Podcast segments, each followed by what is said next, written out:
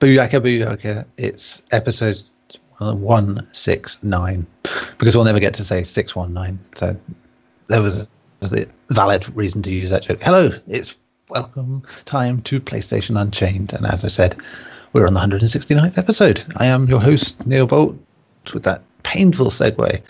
Um, joining me, as ever, is the wonderful, salacious man himself, Ben Gillable. How are you doing, Ben? Stormblood's only a few weeks. And that will be the tone of every opening for the next few weeks. Apart from the dead air we get in a few weeks when he's just gone missing. Are you there? Brilliant. How are you doing anyway, Ben? Not too bad, thank you. And how are you? Oh, splendo, splendo. I had I had a, a mini case of the fears where um I still not sold my old PlayStation. I got I got Slim to um replace it Yeah. ahead of time, you know, to get ahead of the curve for once. Yeah, so I can't get caught out. Uh, and then I had my Slim kept cutting out on me this week, and Oh, uh, wow. which is a which first glance I looked up and it's like, well, yeah, that means the machine's broken. You'll have to go and take it in to be repaired. And it's like, oh shit. It's like, okay, but then found a solution to you know, just wiggle the HDMI cable around a bit, put it back in, Ah. clean the dust out the sides, and should be all right. And That's since then, it's been all right. Yeah, I'm, I'm praying it's okay. It's still within the first year, so no, No, so you still there. got your year's warranty then, thanks to E EU. Yeah, yes, thanks to the EU. One of those things that we get to keep, you know, for now.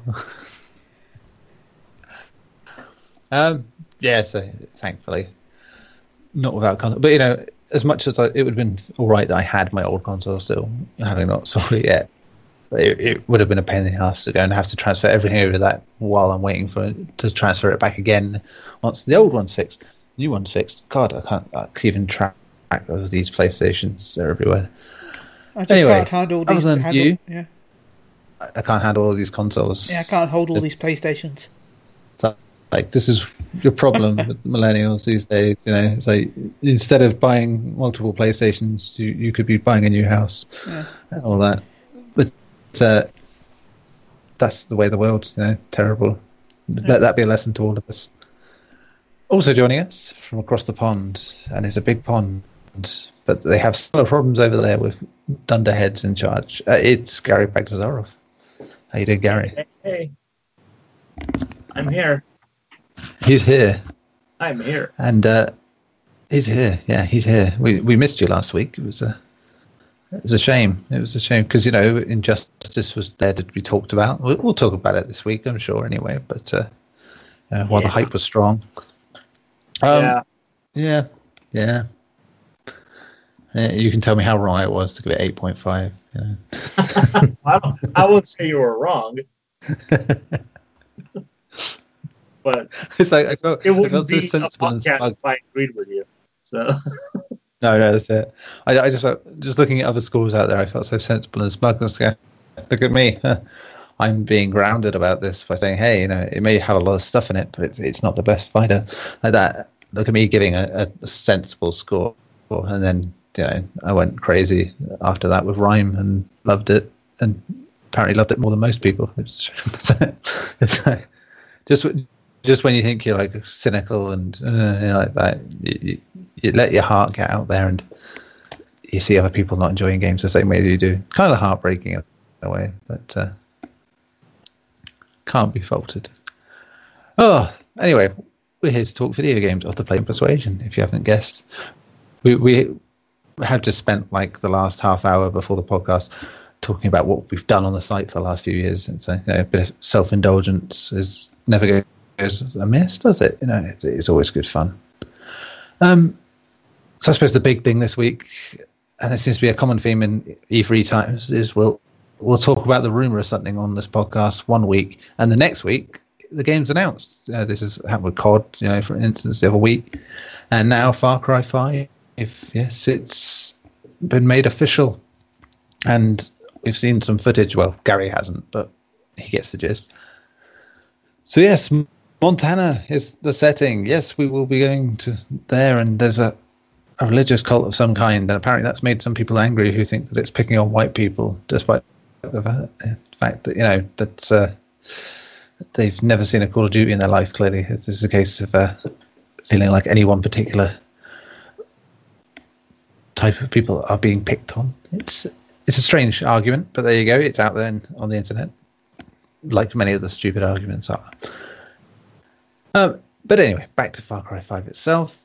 It looks like more Far Cry in a very US setting. I don't think it's going to do much different. I think there's a lot of spiel about, oh, you know, it, it speaks to what's going on in the world and it'll have a thoughtful message about it. It's like, no, it won't. It'll be about a game where you, you just blow shit up and that's it, really. It's, it's, it's nice to say a game can have themes and have emotional impact and stuff. It's like, but that's not Far Cry. It's And Far no Cry has co-op. I, that's all I care about. Yeah. You see, a good example of that comes back with Watch Dogs 2, where it's like they did have some very interesting things to say about technology and our San Francisco life. But, and again, they made a very good grounded character who wasn't out for revenge, who was just not, you know, avenging the death of anyone, and that was refreshing. But they made this nice guy a bit a dick because they kind of forget that the player can go around shooting people to death with that character. So it kind of breaks that idea. So yeah, I, I don't, don't fully trust Ubisoft to have learned that much from, but they're getting there. Small incremental Oh, steps. Ubisoft. That's cross. We, sh- we shouldn't do that. That's advertising for other people. That's Oh, come on. You know I'd advertise that guy anytime. He's amazing. he is my idol. yes, son. You're too generous to be to be him, Ben. Too generous. Um. Yeah, so it might be good. I just, for me, I don't know. if Far Cry Four just felt like one too many. It's like I just didn't get on with it as much as I hoped, and maybe, maybe, maybe it's just every other Far Cry will do well for me. You know, I like the first one, hated the second one, kind of like the third one, bar the co-op and its matchmaking system, which is among the worst of any game out there. And I mean, what game doesn't let you matchmake? You know, it's just oh, irritant. And yeah, so yeah, four was unlucky. So yeah, maybe this one will be great, but God, did it have a bit of a look in the trailers of, oh, look at us, we're trying to do what GTA did with their trailers. And, ooh, great. But yeah, uh, I'm a little cool on it. Sure, it'd be fun to shoot stuff with people, other people. What game isn't? Ghost Recon Wildlands, very bland game overall. But get your mates involved and it, it's a riot. So there's a formula and they know it works. So that's the way they're going. Um, Ben, how how are your feelings on the Far Cries? It looks like Far Cry, and that is why I like it. Except America. Uh, yeah, except in America. But you know what? I don't.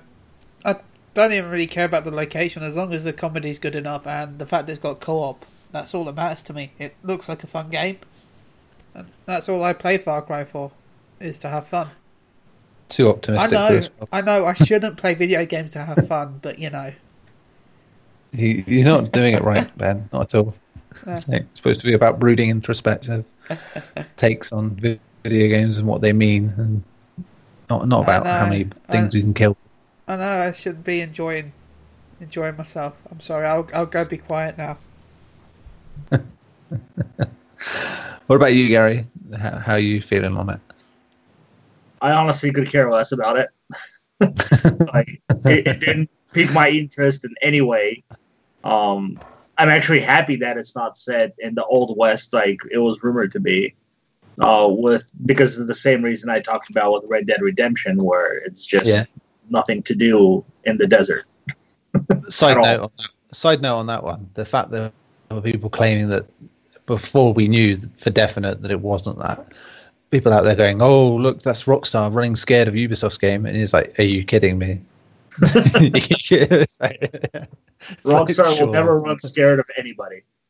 It's like, yeah, it's like, yeah, they've got a game they made four years ago, still in the top five every week. I think they're all right somehow. Yeah. It's like, uh, I don't think you could be saying about that about the division. They cry, sit there crying with a pile of money. oh no, my game's coming out with Far Cry. It, it will only make half a million bajillion pounds now. Will it make 50 billion? Actually, yeah, we might- we might get into that later, actually, because I think that is one of the things this week. But uh, um, yeah, sorry, carry on, Gary.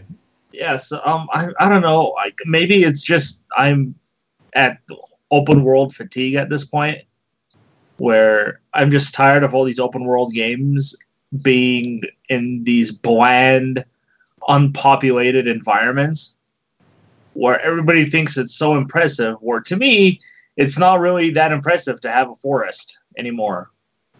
You know, No, it isn't. That, that that joy has definitely gone. but it's open world and it's gorgeous. I can I don't care how gorgeous it looks. To me, I'm it's exhausting to look at. I don't get any joy from looking at it anymore.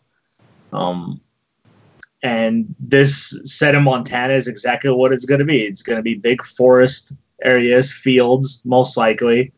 Um, small little locations, just like every Far Cry has, of populated areas that you're going to go to and I just I don't care for that anymore.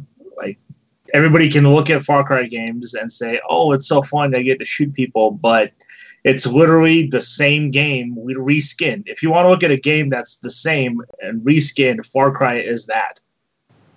In my opinion, Yeah, I mean, Far Cry 4 was very much more Far Cry, and so no matter how you know the setting may have been different, and there may have been more animals and more things to do, it was still essentially the same game that came out in 2012.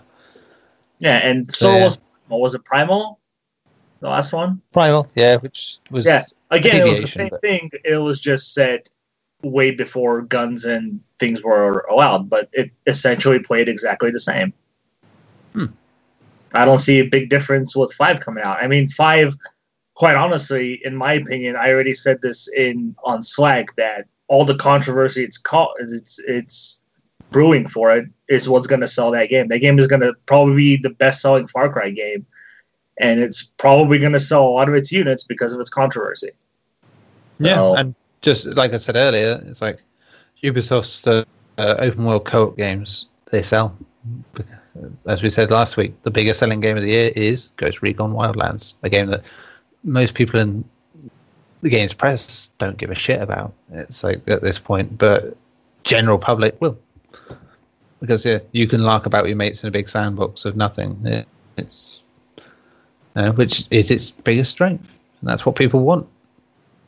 Yeah, and like the worst for me is like you announce the game, right? And then you tease that the full announcement and the trailers are going to come a few days later, and then they come, and yet you still show no gameplay. The game is coming out what September? They said. Feb- Yeah. Oh, No, February. February. Sorry, Oh, February. Sorry, yeah, got to say it was out that's soon. February, but I would expect to see some form of gameplay.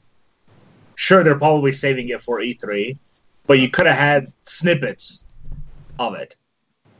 You know, I'm just, I don't know. Um, Maybe I'm just fatigued of everything at this point. of, of the I think open world fatigue is fair enough. Uh, open world fatigue is a very real thing. Yeah, I, I must admit, I'm not going to buy any more open world games this year. Really. I'm I think it was for the biggest- Cry, but that's Yeah. that's next was- year. yeah. So It was the most refreshing thing for me this year. Stuff like Persona Five being a big RPG that isn't really open world. It's giving the illusion of freedom without, you know, giving you sprawling locations. And there's obviously a subset of gamers there that will complain if something isn't like that now, even though it you know, it ruins story pacing. It just unless you've got it nailed down and you can really do open world well, it's just not a feasible thing. It's like so many games just fall by the wayside as yeah, like that. I mean, Horizon did it pretty well, to be honest. If, if I'm uh, as far as they go, by being having fun things to do in the hunting and stuff. But uh, again, still not and that's probably one of the reasons why I haven't gone out and bought Horizon yet. Is I don't want to fall into that same category of open world games where I want to continue the story, but yet there's this icon pulling me to go do this side quest, and I get lost and I get distracted, and I don't want to do that right now. I want to play my linear games. I miss my linear games. Yeah, yeah, it's quite understandable. You know, so. with awesome set pieces. I get no really cool, awesome set pieces in open world games these days. But this is it. Well, No, no, yeah, uh, Horizon uh, had some decent-ish set pieces. I'll admit that.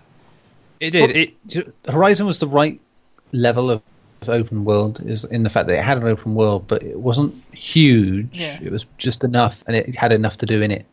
I think, and that uh, that's a mistake many make. That like Ghost Recon Wildlands is a very good example of this. It's fucking huge by the terms of open worlds, but it's just so much nothing going on in it. It's just it's either enemy outposts or nothing. Yeah, yeah. Sure, you can go hijack cars and run down hills, but that's it, really. That's basic. yeah, and then you got Dynasty Warriors Nine is going to be open world now, and I'm Hmm. like, how? Like, You know, how I'm kind of interested in that because I love my some Dynasty Warriors games. So No, I'm interested in it as well. I think it'll be interesting to see, but like the game already, the environments are so barren and empty and ugly looking. It's going to be even worse now. That or it's it's just going to be exactly the same. I think it's going to be worse. How are you going to fit hundreds of enemies on screen plus have a pretty looking environment?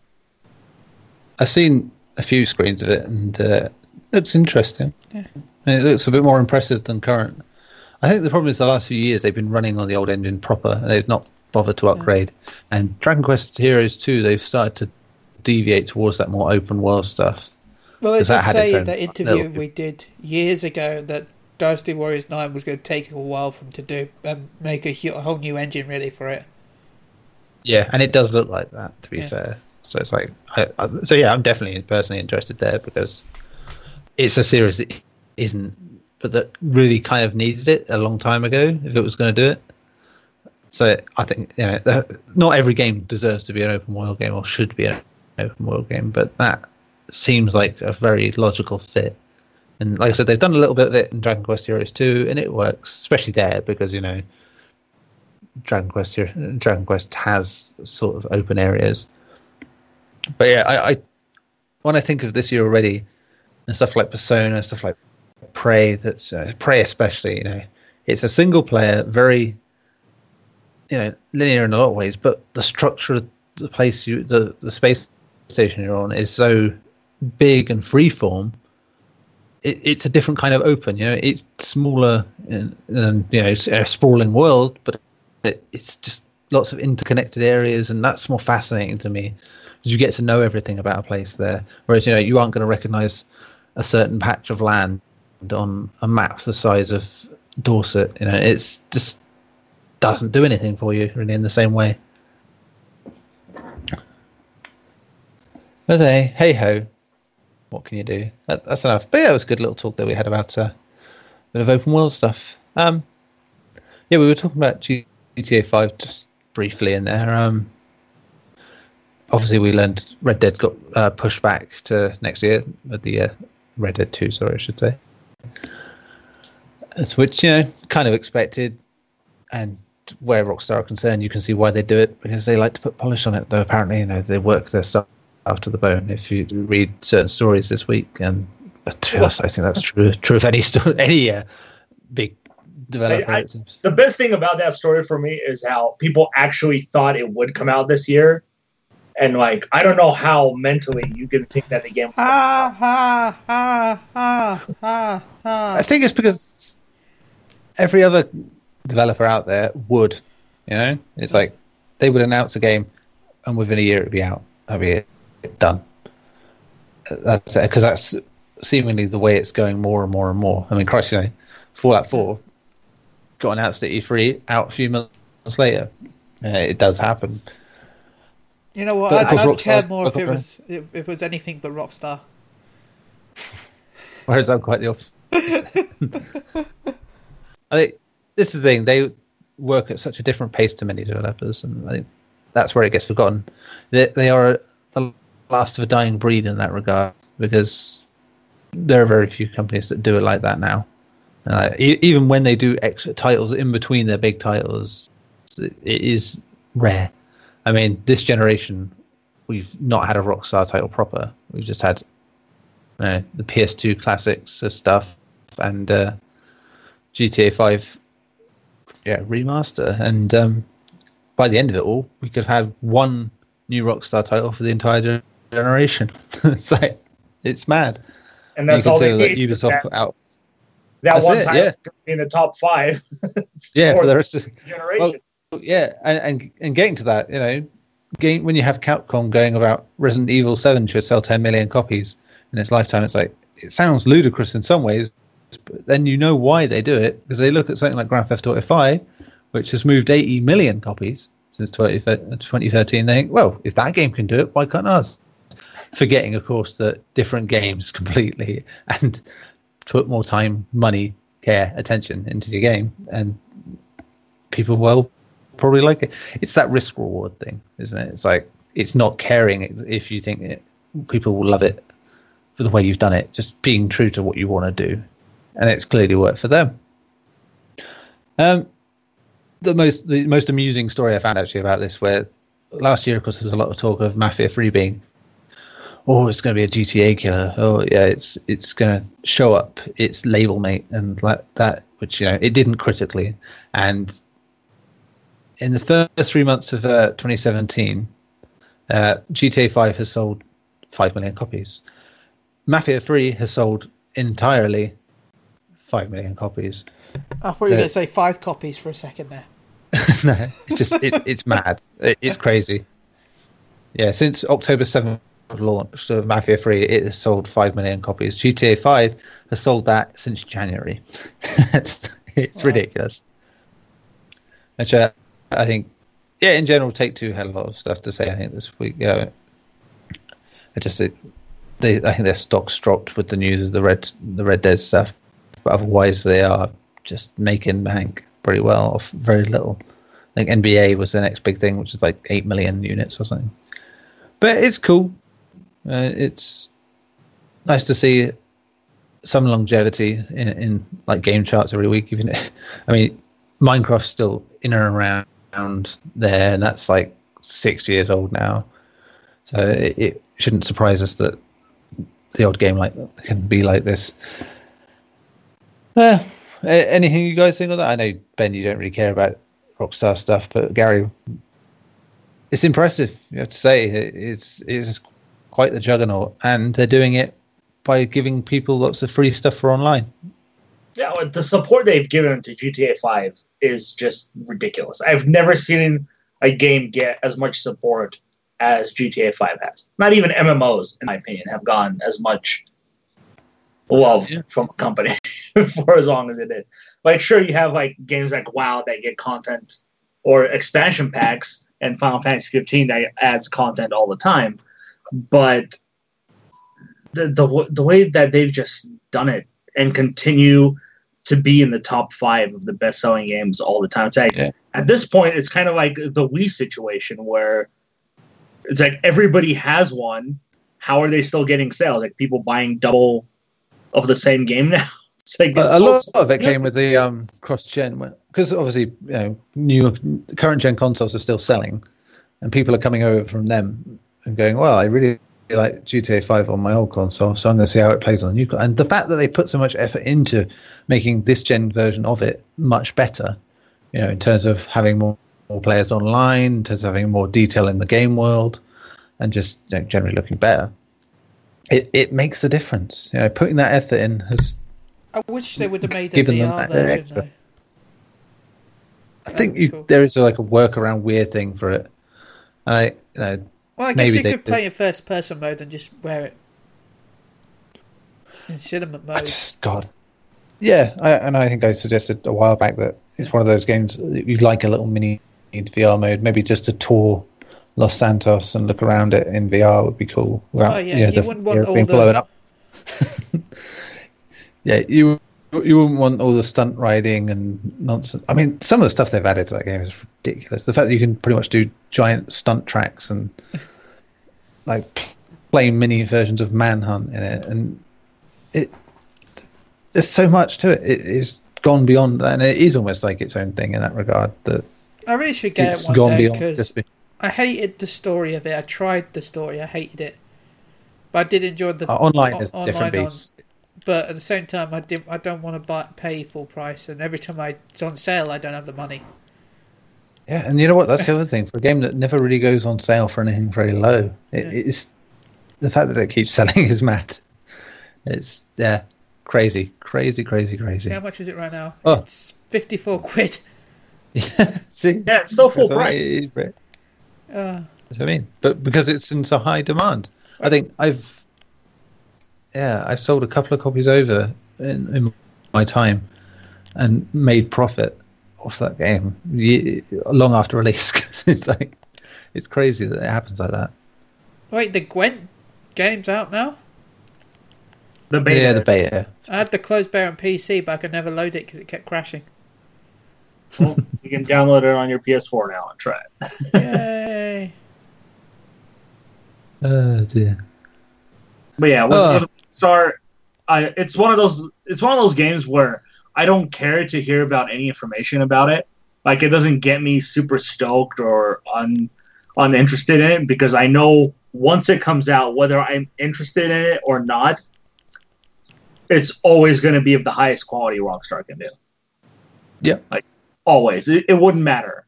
Like this is why I don't don't you think care if it's being delayed or not because I know when it comes out, it's going to be at the highest level quality that they can possibly do.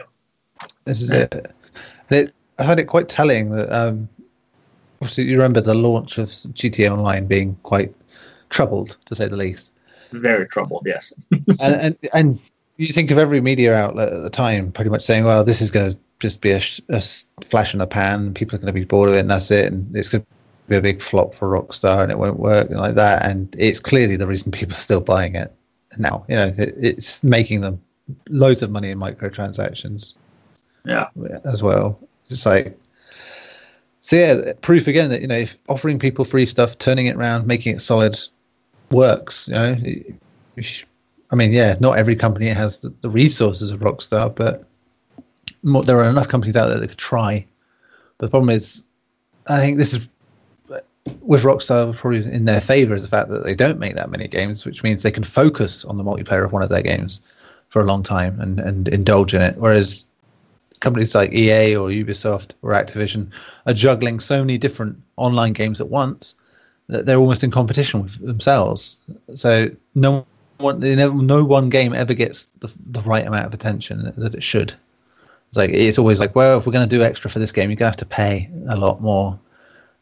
I mean, which yeah, by comparison, is almost insulting. Like, you- you'd pay for some some of the stuff that you do pay for.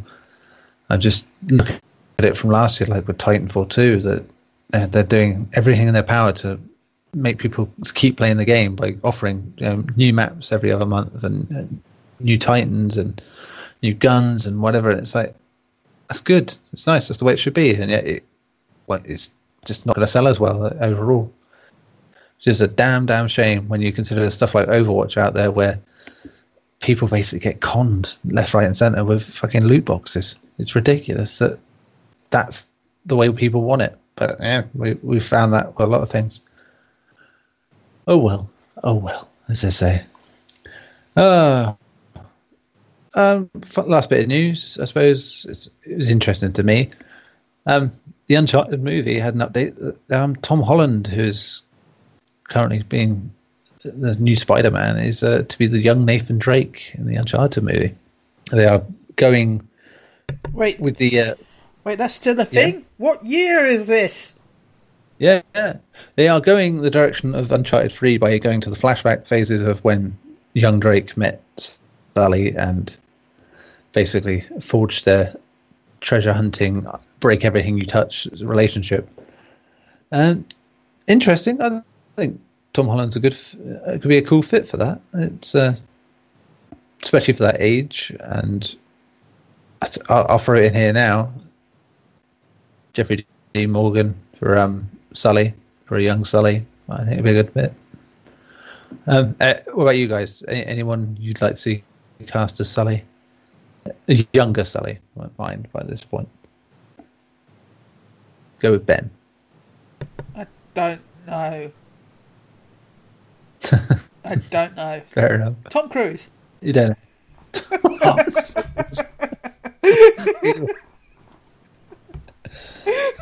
Um, Wow. Gary, sensible answers? um, a young, I, I honestly wouldn't even know. I- no. Like I, I, I was in favor of using the actual voice actors because not only do they look the part, they'll obviously sound the part. Um, I don't know why you wouldn't I use them, but In in fairness, I think Nolan North would have to go on the diet from hell to get in good shape. no, Nolan North, yes, but not like Emily Rose. She wouldn't have to. No, but then it's as I said, they're going the, the prequel route for this, so she wouldn't even be in it anyway. Yeah, I, Okay. uh, I, I, I'm not a fan of the casting. I'm not a fan of going the prequel route.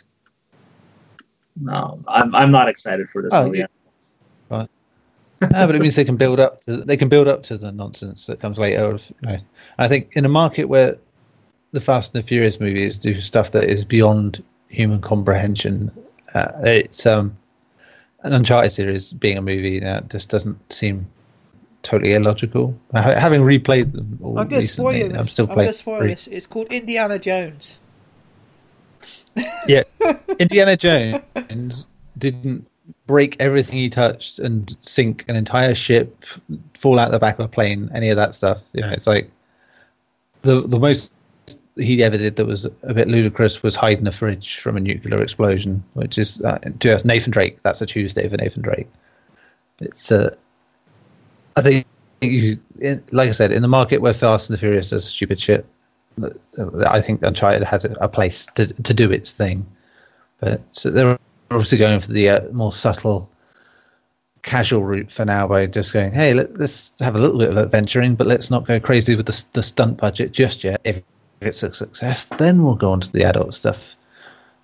But uh, yeah, we'll see. We'll see. But yeah, I, I would say Jeffrey Dean Morgan, if you, didn't know, Negan slash Thomas Wayne slash comedian. I think he'd be a good young Sully for me.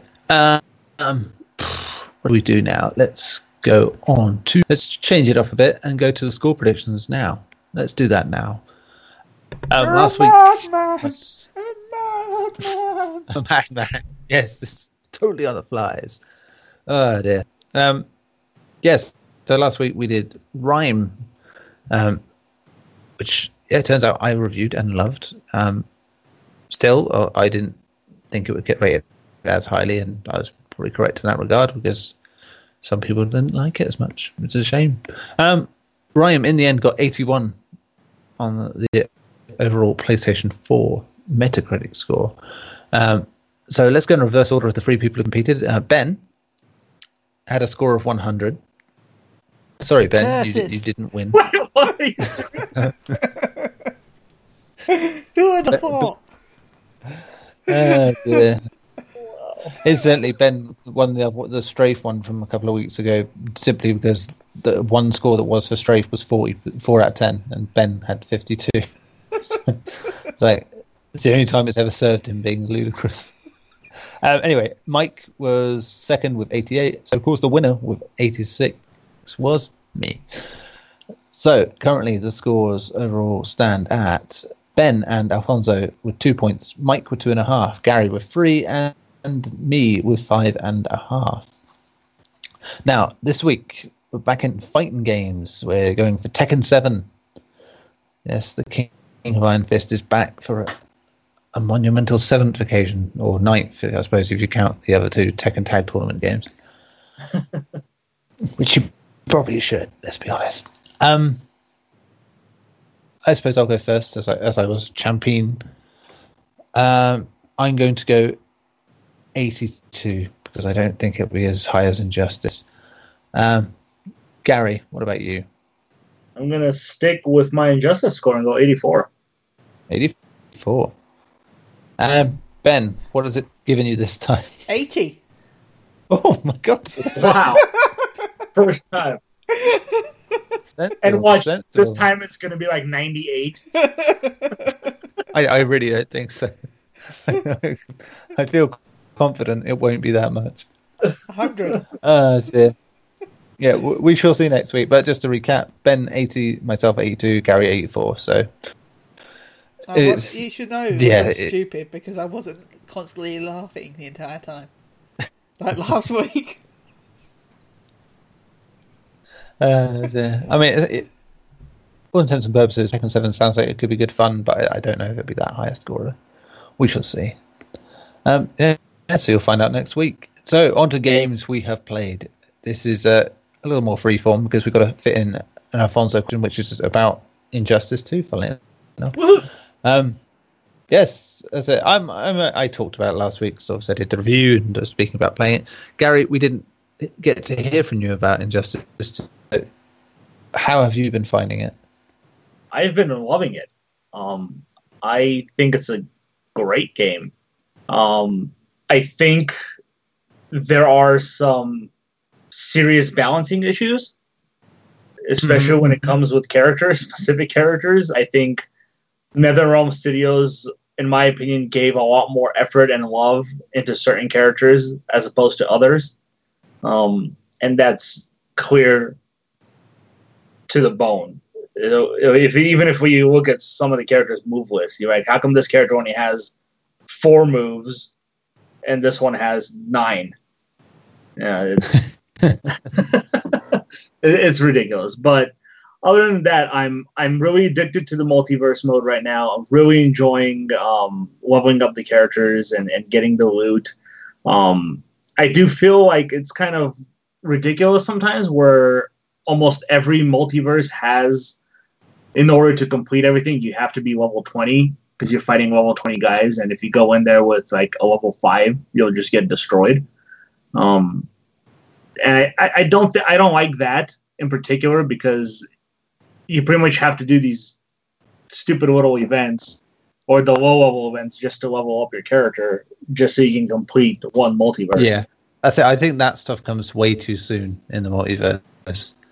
uh, Yeah. For the high level, so it, it should give you more chance to sort of, yeah, get a few characters built up fairly well. Which like, Yeah. I suppose they're thinking, oh, you go in this mode, that mode, the other mode, and it's like, yeah, okay, I, I understand that, but it's like if it, should be more balanced in that regard. yeah, definitely. Um, I wish there was an easier way for to to manage your loot.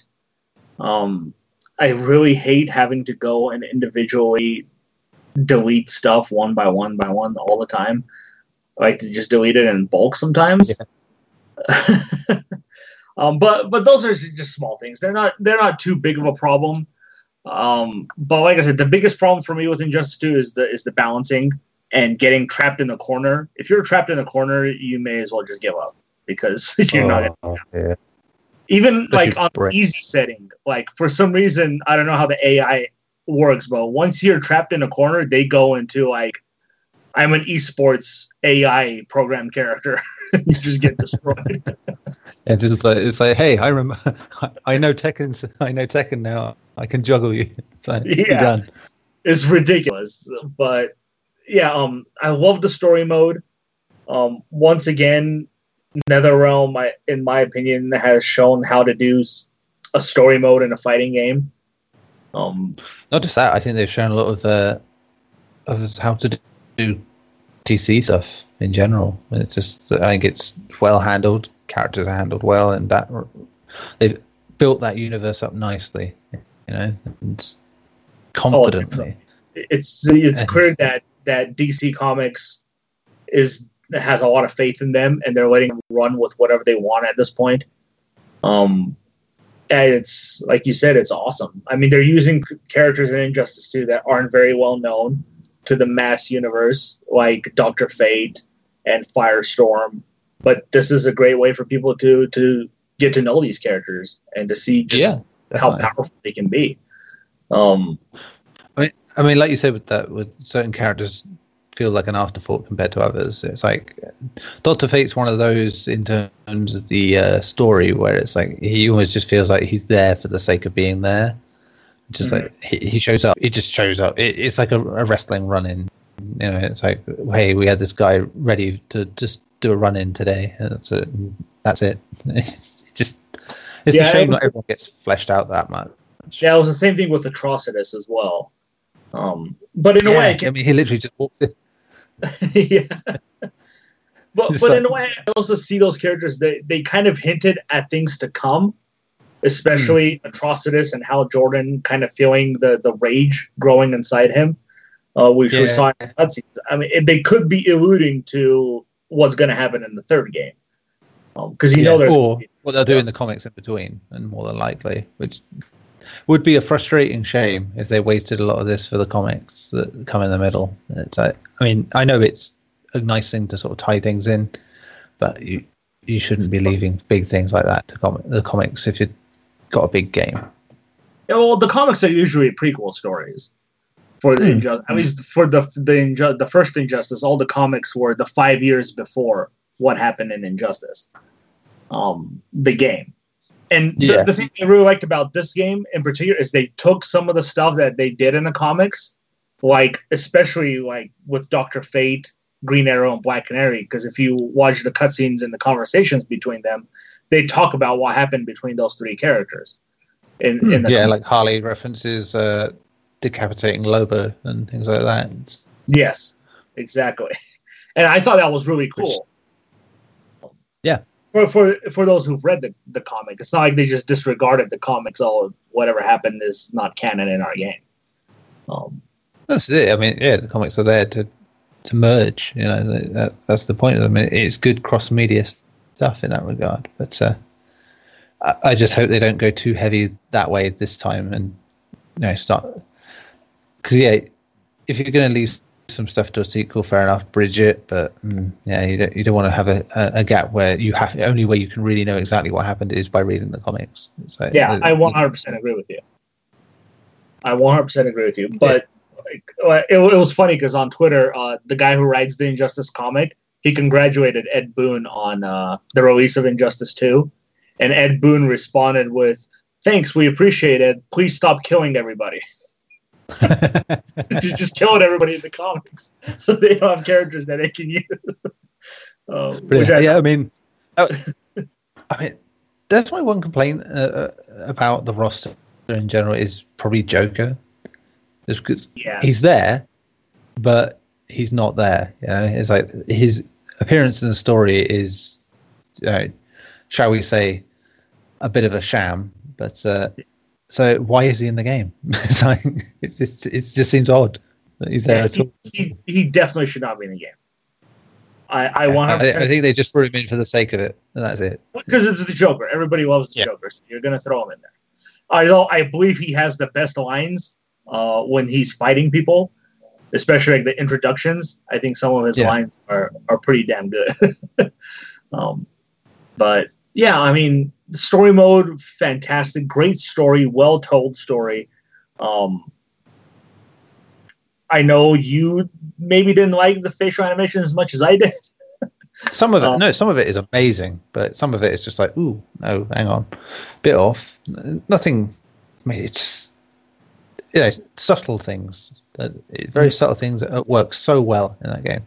But yeah, there's when they're showing pure emotion and shouting and stuff, it just looks a bit too gummy. You know, there's like the mouths are flapping about a bit too much and it gets out of sync occasionally and it just the problem is when it's good it means that when it looks bad the, the illusion is shattered you know it's like slightly it's like, oh okay now now i know it you, you get a little knocked out of the the immersion you had in it which you know is already a very impressive thing for a fighting game to have that level of story immersion anyway Yeah.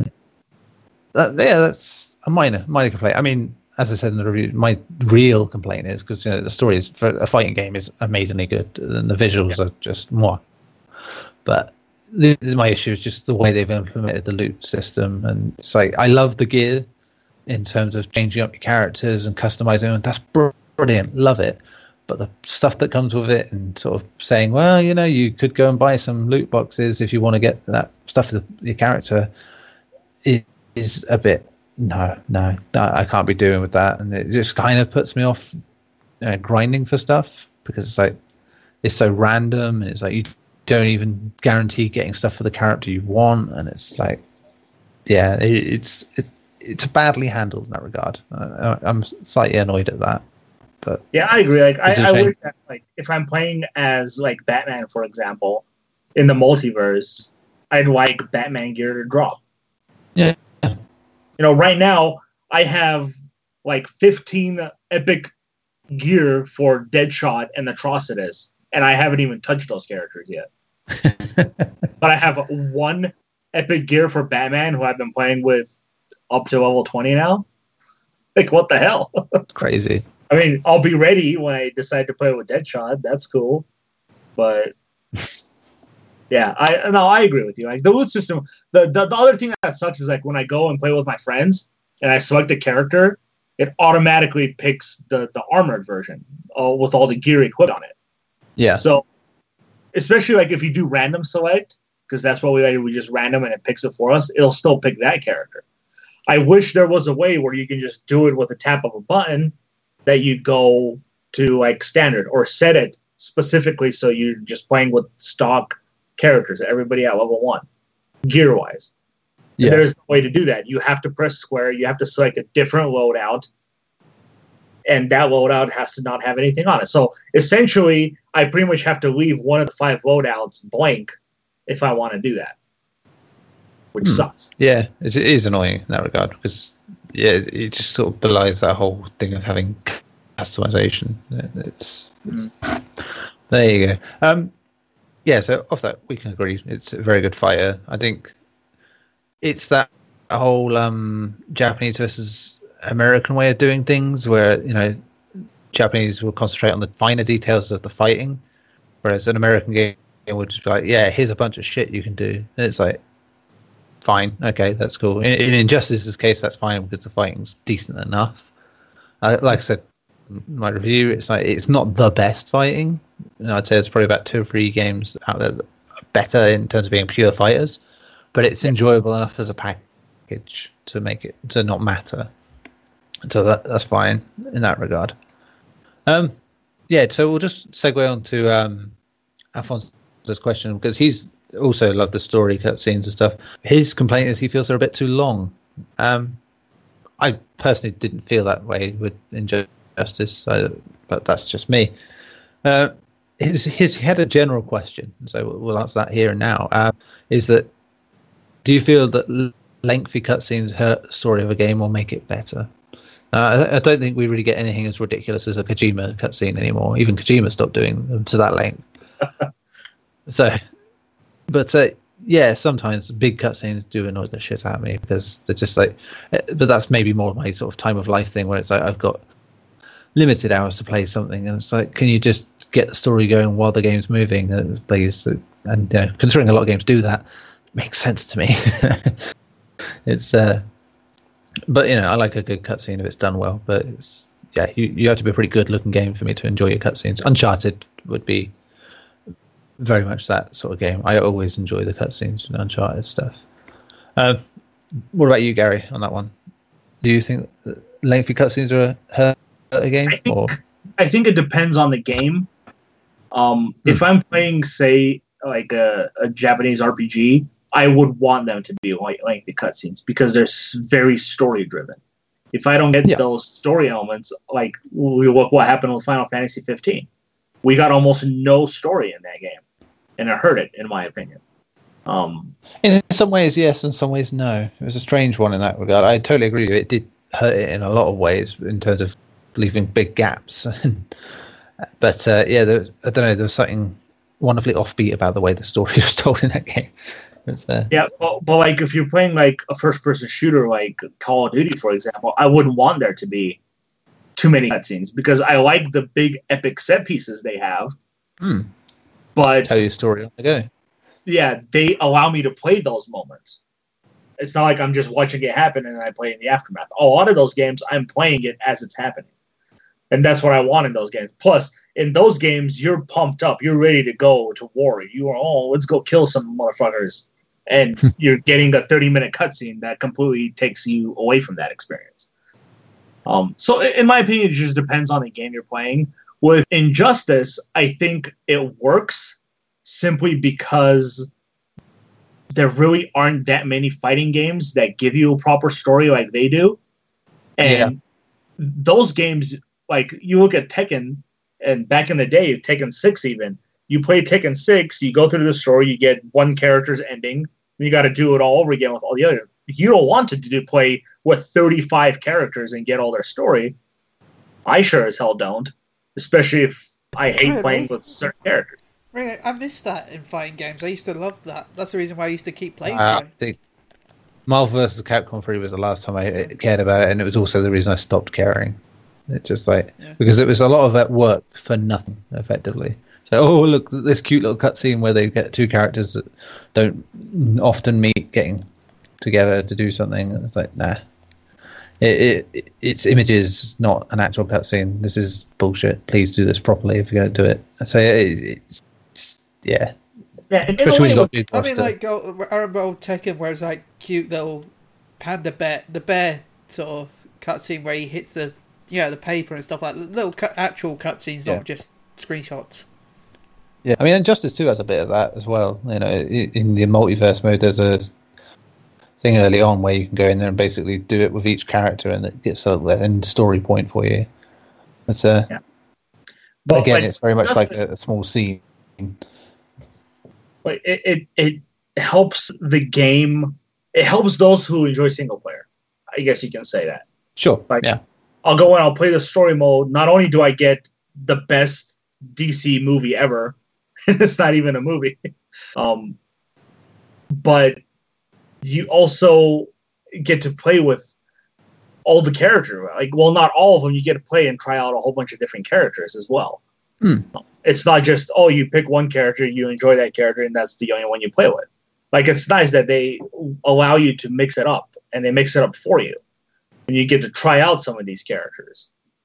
Um, I, I don't know. For for me, in a fighting game, I would like more cutscenes because I think it it drives home the the conflict that I'm having in fighting games. Like fighting games are more personal because they're fighting is one on one fights, and I want there to be that conflict. Like, why am I fighting this guy? And Injustice tells me why I'm fighting this guy.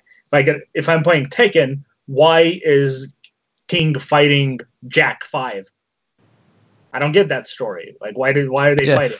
that- There's no conflict. Yeah, there. those small, that, just yeah, just add on that on Injustice Two. A very smart thing it does in that in just any normal fight you have outside of story mode is like anyone who's normally aligned with someone else, if they fight each other, in some cases will have a conversation with the other fighter about this being a training fight or something like that. Like uh, Harley Quinn and Batman, who's the side they're on the same side in this game.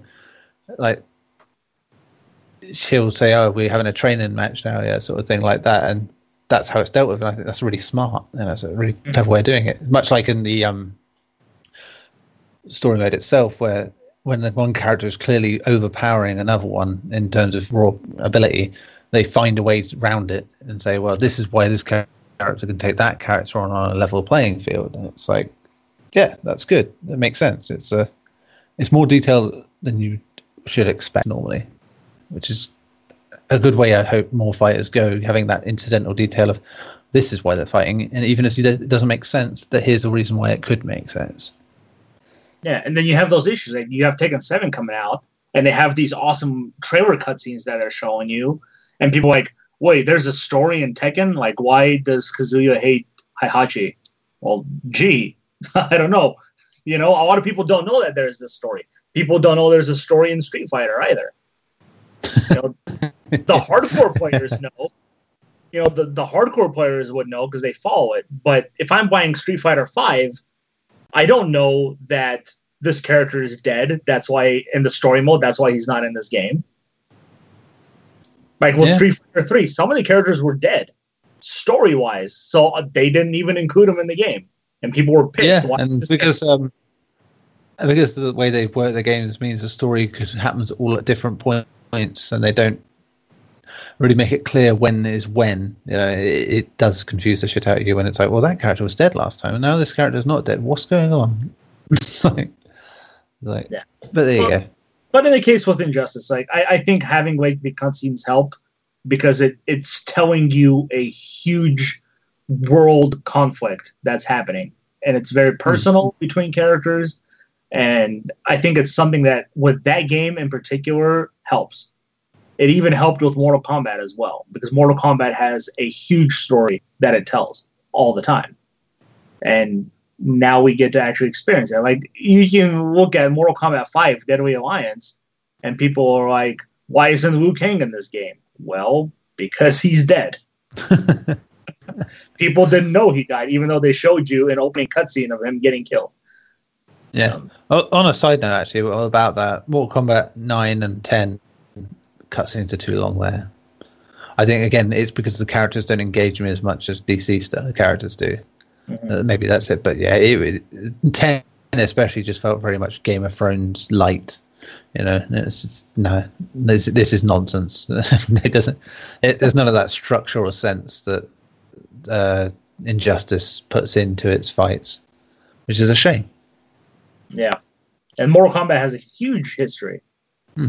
A lot of personal I mean, it,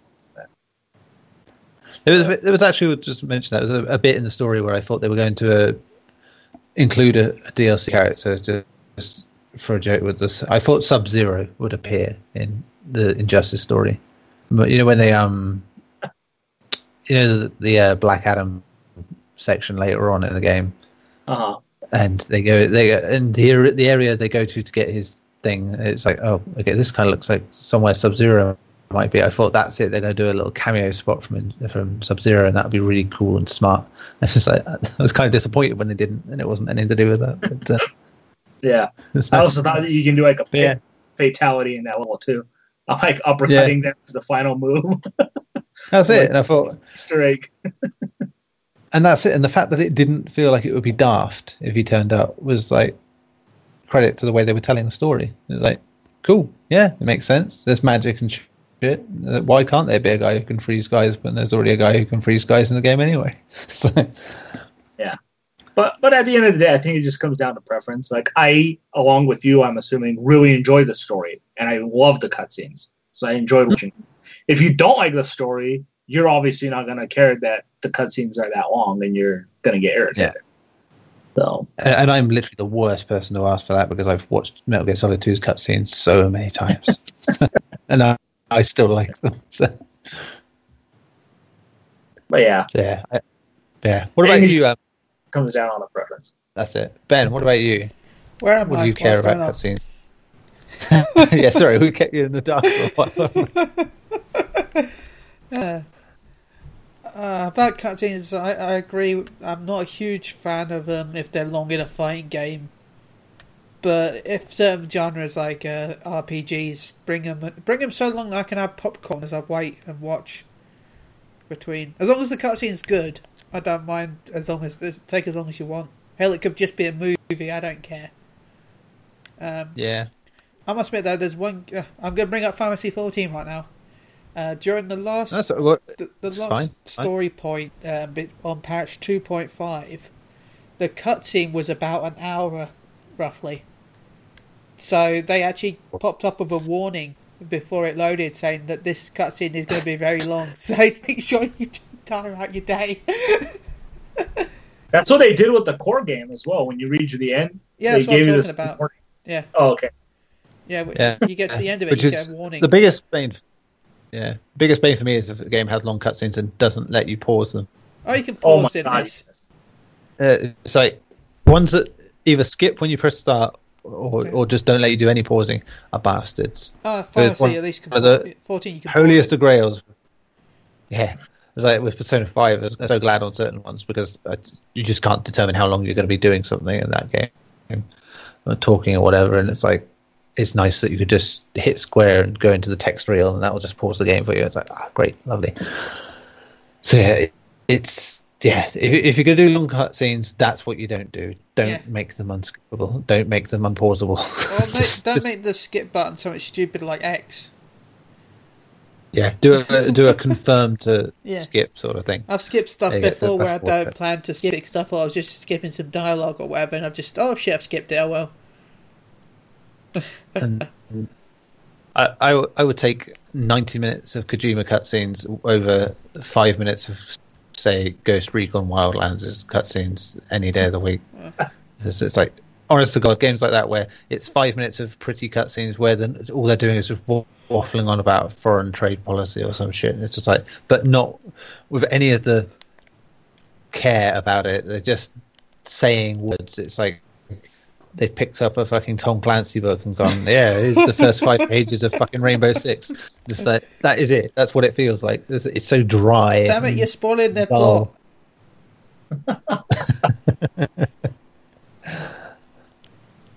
Yeah, that's me. Plot spoiler.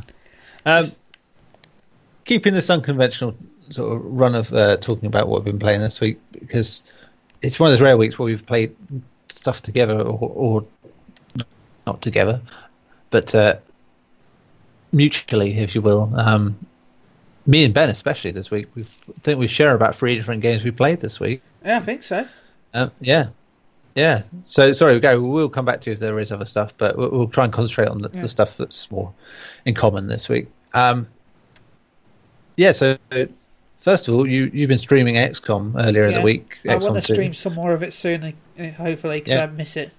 Yeah, and I joined you on, Yeah. that one, and that was yeah, good fun. It's always fun watching someone try XCOM for the first time. It's I just, thought uh, I was doing slightly average. you you were, you were doing all right for a bit until you didn't do all right. And then I yeah, it, it yeah, it, it's a tough learning curve for that game, uh, and it's part of the enjoyment I find with it. But, um, Yeah. but beyond that, um, we've been playing.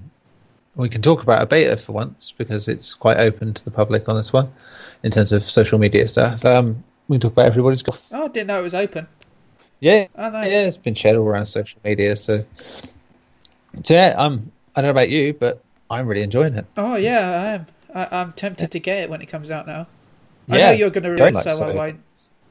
I won't I, fight you in. uh, well, actually, I think Aaron Aaron has been had his eye on that for a long time. I mean, I mean, also I'm also down on it because You know what screwed me put Any me down as well, just everybody's- because. I don't want to Yeah, do it, but down. I just. But yeah, let, let's uh, go into why it's quite good. I think it, it's they've taken the sort of semi-open route to it, where you Yeah. can just walk around the golf course and interact with other players. It's a golf MMO. Let's be honest. Yeah, It's it uh, it's cool, It and is you can just take any. Yeah, you can do any hole anytime you want, Yeah. just by walking up to it, and you can knock people over by running into them, and you can just lie down. I, I found the lie down button. Oh my god, hilarious. there's a lie down. Yeah, I think it's one of the shoulder buttons. I think it's L two. Because I found those oh, or one. benches and I wanted to lay down on them, but instead. Oh, I- Oh yeah, my son was in absolute stitches every time making such da- dad jokes about lying down in the flower bed or the river Oh. bed, and it's I like bought some flowers just- for my hair. ah, I like I- the fact that you can jump just- into the river. yeah. The fact you do every, the fact, yeah, you just jump in anything. If you choose like the kid the kid animation for your walking, it's hilarious because your arm just flailing out behind you like. Uh, I, I think I made an unconventional character. That I made a small fat guy in a pink skirt. Well, you know what? You said that, and I was in a, I was in a room with someone who was very much like that, but it wasn't you. When you described it, I thought that's not Ben though. Uh, I found someone called Cloud yeah. Level 99 as well. I think it's it's it's a very good golf game still, which I've always found that the last ones, you know, on Vita and on PS3, they're you know always a, a fun game. I, I find everybody's golf, but adding this sort of social nature to it, I Yeah. think is a really smart move. I, I like that about it. I think that could work in its favour, and Sony could have a, a little hit on their hands with that. Because I don't think there's been bad to everybody's golf game, to be honest. They, they've all been quite charming and wonderful. So, Yeah, yeah, I I'm, I'm looking. For, I mean, for a beta, I've replayed that course several times over now and done Yeah. trying to better my score and stuff. And I'm not that good at it. Yeah. but I've been getting some pars. So, yeah, it's it's one of those sports I hate in real life, but yeah, when it's done cutesy on, on a video game, great, Yeah. love it. I'll do that. I'm not sure Um, if I'm a fan of the levelly up system, though. It still feels weird. Yeah, I'm not entirely sure on it yet, but then none of it matters yet, I suppose, because we're not in the main game. Yeah. So, uh, I, I'm looking forward to seeing more of the courses and stuff and Yeah. getting into that. Um, and that takes us to our final game, which is uh, Marvel Omega, oh, Yeah. Marvel Heroes Omega, I have to say, which is Diablo. Yeah. effectively with Mario Mario characters, Marvel characters. It's a me? Mario. Uh, again, Mario, Mario, and Luigi Mario. Again, this is one of them. I've been playing local co-op with my son. He's loved that because you know he's been Yeah. like you going around with Deadpool and When I at first I had why Squirrel Girl. with Deadpool. Yeah, Squirrel Girl. Yeah, yeah. I've uh, got a few ones like Captain Marvel and that, and Gambit. Gambit was the first one I bought because I, I forgot Gambit was in it. I was like, oh yes, I, I bloody love Gambit. Full disclaimer on that one. Um, yeah, for a free, free game. It's good. It's fun enough. You know, it's a good time filler sort of thing. Good. Yeah, it's been fun with co-op around. my mate. Yeah, co-op is definitely the, king of that.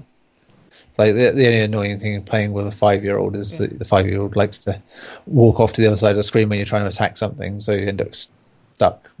it's like Yeah. because uh, you can't on the same screen. You you kind of have to be within the proximity of each other, is the only minor thing. But uh, it's it's grand, grand. Uh, does Gary have you played it at all? I uh, little bit, yeah, on the console. I played a lot of it on the PC. Um, Yeah. back when it was originally out, but I haven't played too much of the console because I had too much going on, so I never really got the chance to fully invest in it. Plus, I didn't want to invest too much because I had the closed beta, so my stuff wouldn't carry over in the final game. So I was like, uh, uh not happy. understandable. I didn't want to get. Understandable. Well, it's in open beta now, so Do I keep my progress from the open beta? yeah. There'll Yeah, because you can buy stuff. So Awesome. I'll probably jump back into it. fantastic. Um, anything else you played, Ben? Before we, we go back to Gary, uh, Paladins. yes, you played a bit of that. The uh, Yeah. the not Overwatch, but Yeah. kind of like a Yeah, Overwatch style game. yeah. Yeah, you seem to have been quite a few hours on that. yeah, I'm enjoying it. The weekend right now is giving away the pay currency. Uh, oh, cool. if you win three matches, you get 90, which is about a couple of quid. But it's all over. It's like this. It's like 200 odds. So it's about 10 quid's worth, I think, for free, which isn't bad. no, that's pretty good. In all fairness, that's All you have to do to win it is literally win three matches a day, which enough. sounds easier than it is. Yes, very much so. Uh, Um, Yeah. yeah. Gary, what about you? Anything else on, on your radar this week? Outside of Injustice, uh, not this week, but last week I got to play Destiny 2. Oh yes, you see, oh, Christ, did I forget about that? So yes, you went to go and see Destiny 2 didn't you? and uh, have a little, Yes. a little quick got- to go. How did you find it in your brief I time? found it, I found it um, enjoyable, but not convincing enough for people who hated the first Destiny to buy this one. That- Um, that's reassuring. That's reassuring. That's Yeah, um, I it, it, it plays exactly like the first one did. Controls are exactly the same. Um, you, it, the feel of the controls feels exactly the same. Um, like in that case, it hasn't really changed much, but it's in some of the other things that they've changed. Like um, they've decided to change some of the weapon structures. So like the rocket launcher, the grenade launcher, the sniper rifle, the plasma rifle, and the shotguns are now considered power weapons. So Mm. they go into your third slot, um, with the slot that gives you like nine bullets per weapon with the like the rocket launcher or something. Um, and your secondary guns now are pretty much either your pistols, hand cannons, or submachine guns. Um, so that's one of the big changes they've made with that. Um, which I guess, in my personal opinion, didn't work as well because I really wanted to go in and do shotguns, especially in the PvP Crucible that I got to play. Um, and I got to do that, but I only had like six bullets to do it with. Um, so that wasn't fun. But um, yeah, like it, it, the, the the campaign mission I got to play was like an actual real first person shooter campaign mission. So it had set pieces. It had some pretty cool um, lighting, especially with the fire, looked really good. And it's essentially what everybody got to see when they uh, showed it off on the live stream, where you know um, their, their home base is being attacked by the Red Legion, and you pretty much have to defend it. Um, so I got to play that, and it, it was it was good, except the AI was not very good. the AI pretty much just rushed you the whole time. Uh, Um, they drop and like five guys will just charge at you with machine guns. Um, and I understand. I mean, it's probably like a very early version of the game. Maybe they'll hopefully upgrade the AI for that. But I didn't find it all too difficult at all. I don't know if I was playing on an easier difficulty setting or not, but um, but it was fun. I mean, the lighting, like I said, the lighting and the graphics have been improved tremendously. I think, um, very gorgeous looking game. Um, there's still the problem with the strikes, which is another mode I got to play, where the strike is just so the area you go to for the strike is so large that you try to go and explore it, but there is really nothing there to explore. It's just empty. There's nothing there. Um, but but the new strike was fun. Um, we did essentially run into a problem where uh, the strike had this area where you have to keep jumping from like these hovering um, rock formations held up by like gravity problems, and you had to jump down from rock to rock to reach the next section, which was all the way on the bottom. And if somebody had died at some point up there while they were fighting, we can't jump back up to revive them. Um, so we essentially, two of us had to go and reach the next checkpoint for the guy to get revived, which was really annoying. Um, but yeah, it was still fun. I still ran into the issues where I couldn't find ammo for myself. So I was forced to use my submachine gun at long distances, which wasn't fun at all. Um, so it's all things that they can obviously improve and fix by the time the game comes out. But oh, um.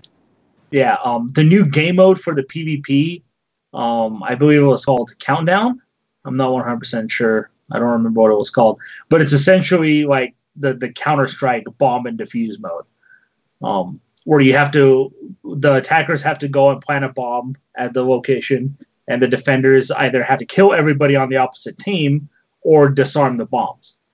Um, essentially, this mode ended up being a camping game where people just camped out at the bomb location and waited for you to try to go plant, or they just disregarded the thing completely and just decided to wipe everybody out.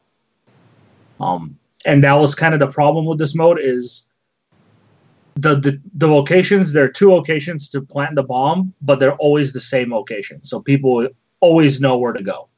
Um, they can fix that by moving the locations all the time for each of the modes you play that game. I think would help stop the camping and also remove the win condition of wiping out the other team. Because if you die, you're dead. You have to wait for the round to end to revive, unless somebody can come and revive your dead body. Um, and this essentially ended up if you're playing like a really good team, which there were That a lot sounds of. like the old um, uh, eliminations rules. yeah, pretty much.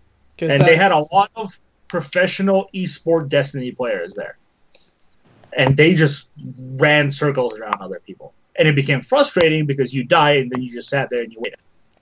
Yeah, because uh, Trials of Osiris and Elimination are both already. If you die, you've got you're dead until either the end of the round or you get revived. Yeah, and that's how this mode was. So people instead of just planting the bomb, they just like, oh, let's go wipe out this team, which they. And I think having two win conditions and one win condition for the defenders to pretty much kill the other team is really their only win condition. Whereas these guys have two is very unfair. The offensive team has two. Um, so I I wasn't a fan of the if you kill everybody it ends. I think it should have just been the bomb thing. But what do I know? I don't make games. Um, so yeah, um, it was fun. Uh, ben, you love Destiny, so I'm pretty sure you'll love this one. Um, Yay! When it comes to the 220 character, pre-order confirmed. yeah. uh, like like when it comes to supers, um, we got to see them in action in the trailer, but we only got to play um, with I believe it was called the Dawnbringer, which was the the flying fire angel thing. Um, so we got to play with that, incredibly overpowered, and lasts a little too long for my liking. Um, even though I got to use it, but it just it wreaks havoc on everybody. It's a one hit kill with every attack. Sounds Doesn't like matter. the hammers when that first came out. Yes, a lot of people compared it to the hammer. And the problem is, I guess the way they're doing it now is all three of those characters, all three of the classes, are going to have essentially the same super. It's not going to look the same, but it's all going to be one hit kill. Uh, the Titan, who has the shield now, which we didn't get to use, but it's going to be a one hit kill. If he hits you with it, you're dead. It kills everything in one hit except obviously like the mid bosses and the bosses and some of the enemies that have the like the tech bars. Um, but every super now is a roaming super, and at least that's how they explained it during some of the interviews and when they were talking. Um, so like with the Titan, if you did the Titan super in this one, he pretty much just hovers in the air and he charges like he shoulder taps you. Um, if he hits you, you're dead. And I got to do that. I killed three people in less than five seconds just by doing that. And they couldn't kill me because I was invincible. It pretty much makes me invincible. So- I got to do that. Whereas um, the the is it the hunter class that has the pistol sp- super in the first one? Ben, you I remember? think it was. I can't remember. Yeah, Hunter had the gun. Yeah, so that one is still in this game because they didn't have his new spear. So the hunter gets the spear attack. Um, that we saw in the in the announcement, the gameplay trailer, where he's going around spinning the spear around and everything. So we didn't get to see any, we didn't get to experience or play that at all. He still had his original golden gun attack. Um, so I can't really say how the spear works, but essentially all three of those supers are going to work exactly the same way. It They're has just- more shots with the golden gun now, though, doesn't it? Yes, it does. Yeah. And uh, like I said, all the supers last, I think, a little too long. Um, I think the the Dawnbringer when I used it, I was able to get off maybe seven attacks by the time it ran out, which is a lot. Yeah. Um, so, yeah. Um, obviously, things that will probably fix and work out. They took a lot of feedback from what people were saying. Um, because they came up, they asked you questions like, "Oh, how do you like it? Do you think it was difficult? Do you think this can change?"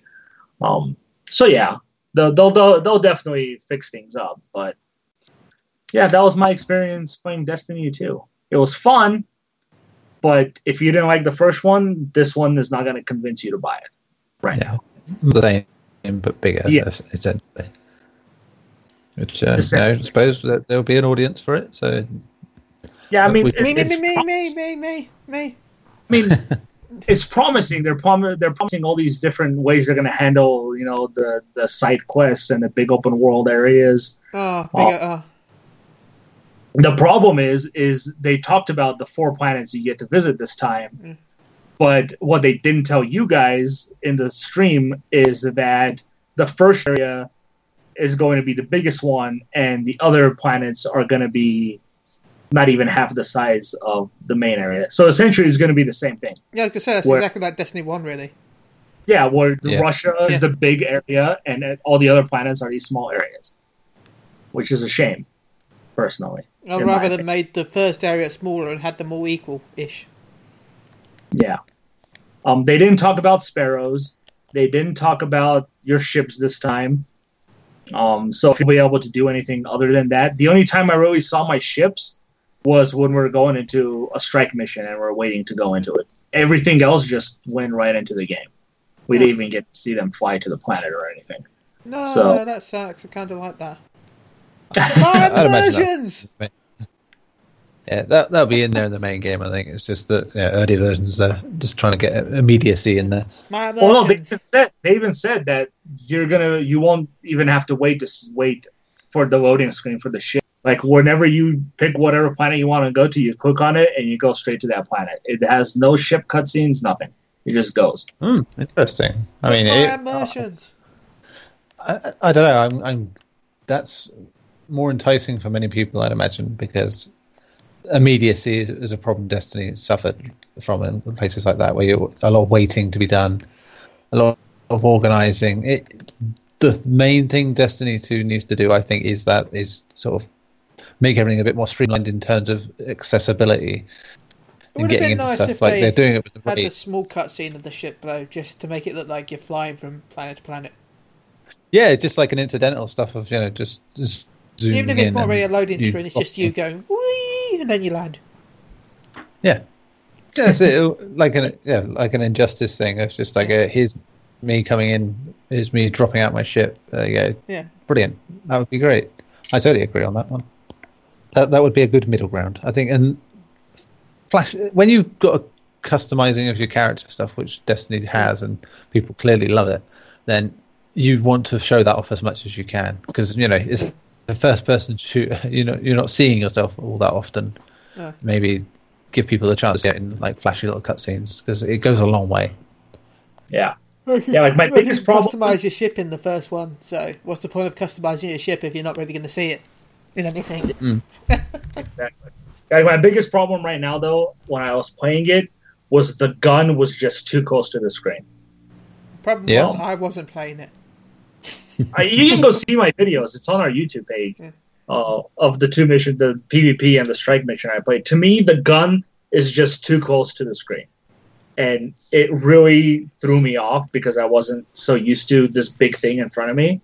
I'm used to it being a little further away, but I got used to it, so it wasn't too bad. But Not too bad at the end, but still, yeah, that, that- that does sound like a, a problem. I, as I said, I haven't really looked at it since it's come along. So yeah, I've tried yeah, to not but spoil it's, uh, you know- myself. I'm just waiting. well, I, I'm I'm hyped don't enough care. as it is. yeah, but essentially, it's mostly the same. Even the Yeah. menu, you look at your character and you equip the different weapons, it's all the same looking. Uh, Um, you still hold the ghost up with you. you the menu looks exactly the same. Um, I'll have to have my ghost ready. For, it, fully it- it's definitely like your supers, um, not the supers, like your abilities for each of the characters, like your warlock and that. There's a menu of it, and you can see like the Dawnbringer, for example. I went into that menu, you can see it in the video, and it's definitely more streamlined, and you can easily see which passive and active abilities you can equip on the characters, because I each one gets three outside of the so the super, and then there's two other ones. Um, Hmm. But essentially, what they've done is they've pretty much made each class outside of I guess the look of the moves, they essentially all do the same thing. Um, everybody has some sort of shield ability. Um, the Titan now puts down a shield, and it like spreads like the illuminating shield, the deflects attacks. Um, pretty much every all three of the classes have that same ability. They just, in a way, do different types of buffs, and th- that's how I got it from what I I heard and from what I played is that essentially they're trying to make the classes pretty much the same. Um, so in in the way, so like when you go into a raid, you don't have like four or five of the same classes, and you're just getting wrecked because you don't have a tank class like the Titan one. Um, Hmm. It's essentially letting you go in however you want with whatever classes you want, and then be able to do the same thing. More flexibility. Yeah. Uh, again, that goes into the uh, idea of streamlining things to just make it more for more people, and that that yeah, definitely a smart move. Yeah. Cool. Excellent. So yeah, it's, I mean, people who love Destiny are going to love that by the sound of it. I mean, Yeah. Oh, they're definitely going to love it more because, well, I wouldn't say more. We'll see how they handle the, the little tweaks they made. So, yeah. But uh, yeah, we shall see. Mm. Um, right, that's all that talk done. We've gone on quite well with that. Um, Yeah. let's wrap things up, shall we? And uh, get to the old shout out slash details, if you will. Um, you can find me in the kitchen at parties and on the internet on the Twitter where at Nezzko, N E Z Z K O all lowercase. Um, also, as ever, I will say if you uh, out to us on iTunes, just give us a rating there, just a, a comment, anything like that. Lovely, always appreciated. And that um, beyond that, thanks for listening as ever. We, we, we, always enjoy your company. To listen to us for an hour to 90 minutes uh, of rambling, it's great. Um, ben, what about you? Uh, shout out to Phoenix Down Radio. It was great having being on with Ethos and Animus this weekend. Uh, two guests. We did a lore episode of Final Fantasy XIV where we covered uh, the, the the fifth astral era, I think it was, um, which was interesting. Yeah. Uh, shout out to Evolved Male, aka Samus aka your girlfriend's favorite streamer, and a shout out to Klaus. Just thanks for having me on the podcast every couple of weekends. Nice, good stuff. And Gary, what about you? Uh, just shout out to the listeners. Thanks for listening. Um, shout out to you guys for having me on. Shout out to my friends. Um, yeah, that's, that's pretty much it for me. Splendid. That was uh, episode 169. We're getting on, getting old. Oh, we're getting closer to 200, guys. It's, it's I think it could feasibly happen soon. It could be this end of this year, I think, actually. But, the way no. it's going. What week are we in now? No, no, it couldn't quite. But never mind. We're, we're getting close. I mean, I, all I, the same. Okay, good. Because I was like, yeah, I forgot. I, you know, I forget what month it is sometimes. Early next year, though. Around this time next year. yeah, around this time next year, we'll be on the 200. Christ, it's mad. Yeah, yeah. but next week we'll be back to talk more games. We'll find out if Tekken was any good. I'm sure. Um, amongst other things, a week close to E3, there'll probably be more dull rumors and things and confirmations. Maybe some things that we are happy to see. We won't be so cynical about it. And maybe some new games we didn't play. I didn't get to talk about RiME, but my reviews on PSU.com. I really loved it. I thought it was lovely, so you can go see it there. Um, other than that, we'll see you next week, guys. And Ben, do your usual. Take it away. You're ending. Oh yeah, but I, I'm hosting the show. I'm bored of talking. Um, I guess we'll end it with we're bored of talking. no, seriously, thanks for joining us, everyone, um, and having a good week. I, I, I know, I know, I know. I'm going to end it in the creepiest way possible because I haven't watched this guy in years. So I want to. If I don't see you through the week, I'll see you through the window. Brilliant. Uh, that's it.